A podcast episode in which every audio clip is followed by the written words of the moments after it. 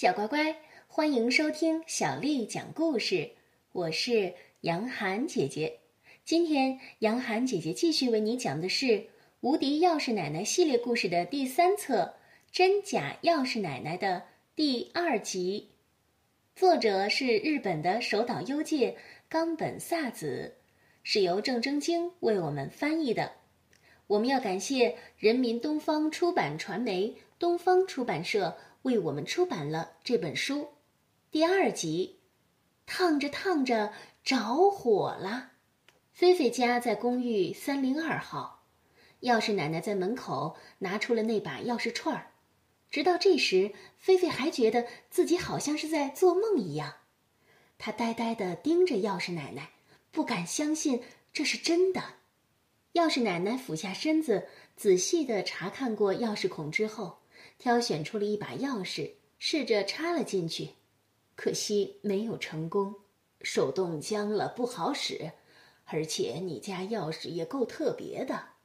钥匙奶奶又另外挑了一把，还是不行。她皱起眉头，自言自语地说：“难道是这段时间太忙了，忙昏了头吗？”第三次。门终于被打开了，这时菲菲突然发现了一件事情：钥匙奶奶的左脸酒窝的地方有颗小黑痣，可是，在不可思议的钥匙奶奶书中的插图上并没有这颗痣啊。不过这么小的痣，画画的人一定是把它忽略了吧？于是菲菲一边在心里犯嘀咕，一边走进房间。家里有点暗。她顺手开了灯，钥匙奶奶一边脱掉大衣一边说：“收拾的真干净。对了，菲菲，把电暖炉子打开，然后把阳台上晾的衣服收进来。”知道了，奶奶。菲菲手忙脚乱地打开了电暖炉，然后赶紧跑去阳台。可是今天没有晒衣服呀。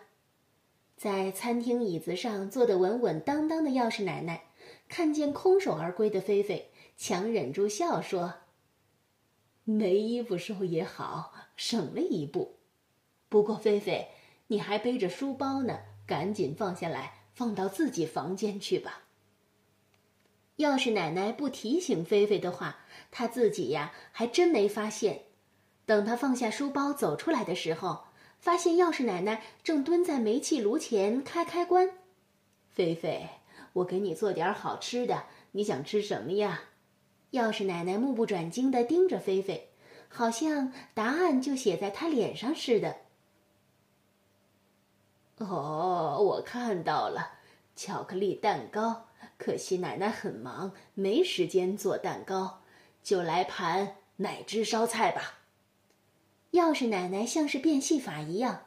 从她那黑色的手提袋里拿出了一盘奶汁烧菜，原来那是早就做好的，用铝箔包着，加热一下就可以吃了。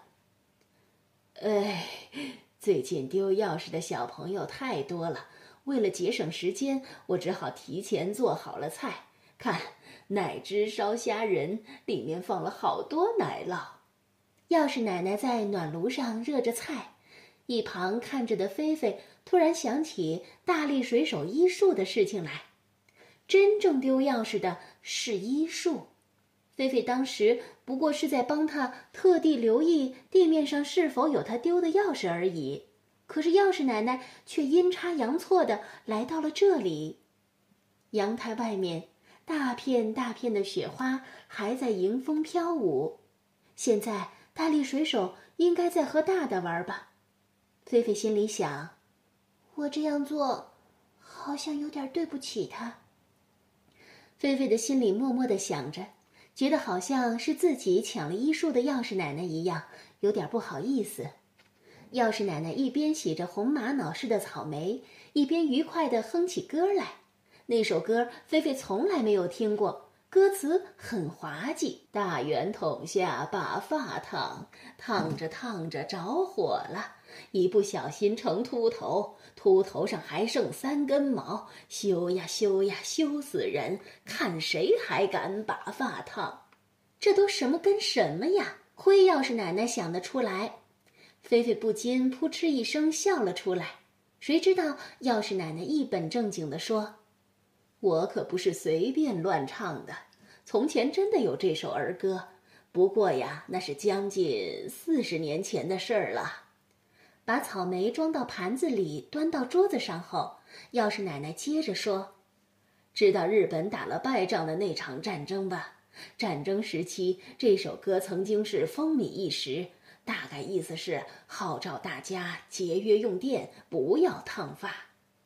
那时候的孩子们现在都长大了，有的还成了大老板。别看有些大老板现在整天装腔作势的。”可是那时候还不是小屁孩儿一个，都唱过这首歌，只不过现在他们已经完全忘了唱歌时的快乐，老气横秋的，整天唠叨工作工作，就像是从娘胎出来的时候已经是一个大人一样了。哎，哦对了，那时候有个小男孩，古灵精怪的，专爱捣蛋。就喜欢在美发店门口唱这首歌，嘲笑那些烫发的女人。说起来，他可真是个爱搞恶作剧的小鬼啊！奶奶在草莓上浇上了牛奶，推到菲菲面前，接着说：“有一天，这个小男孩放学回家，和两三个朋友一起经过美发店门口的时候，就扯起喉咙唱起这首歌来。”奶奶学着他的样子，捏尖嗓子，煞有介事的大声唱了起来，一脸陶醉的样子。是谁家的捣蛋鬼呀？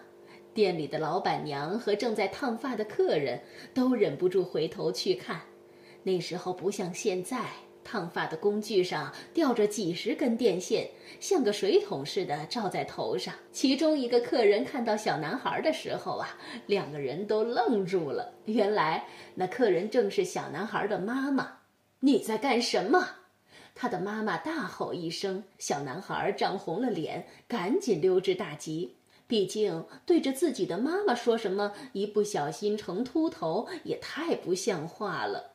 钥匙奶奶又恶作剧似的尖声唱了起来。菲菲本来正一个劲儿的往嘴里塞草莓，可是钥匙奶奶绘声绘色的描述，表演的实在是太滑稽了，害得她险些把草莓从嘴里喷出来。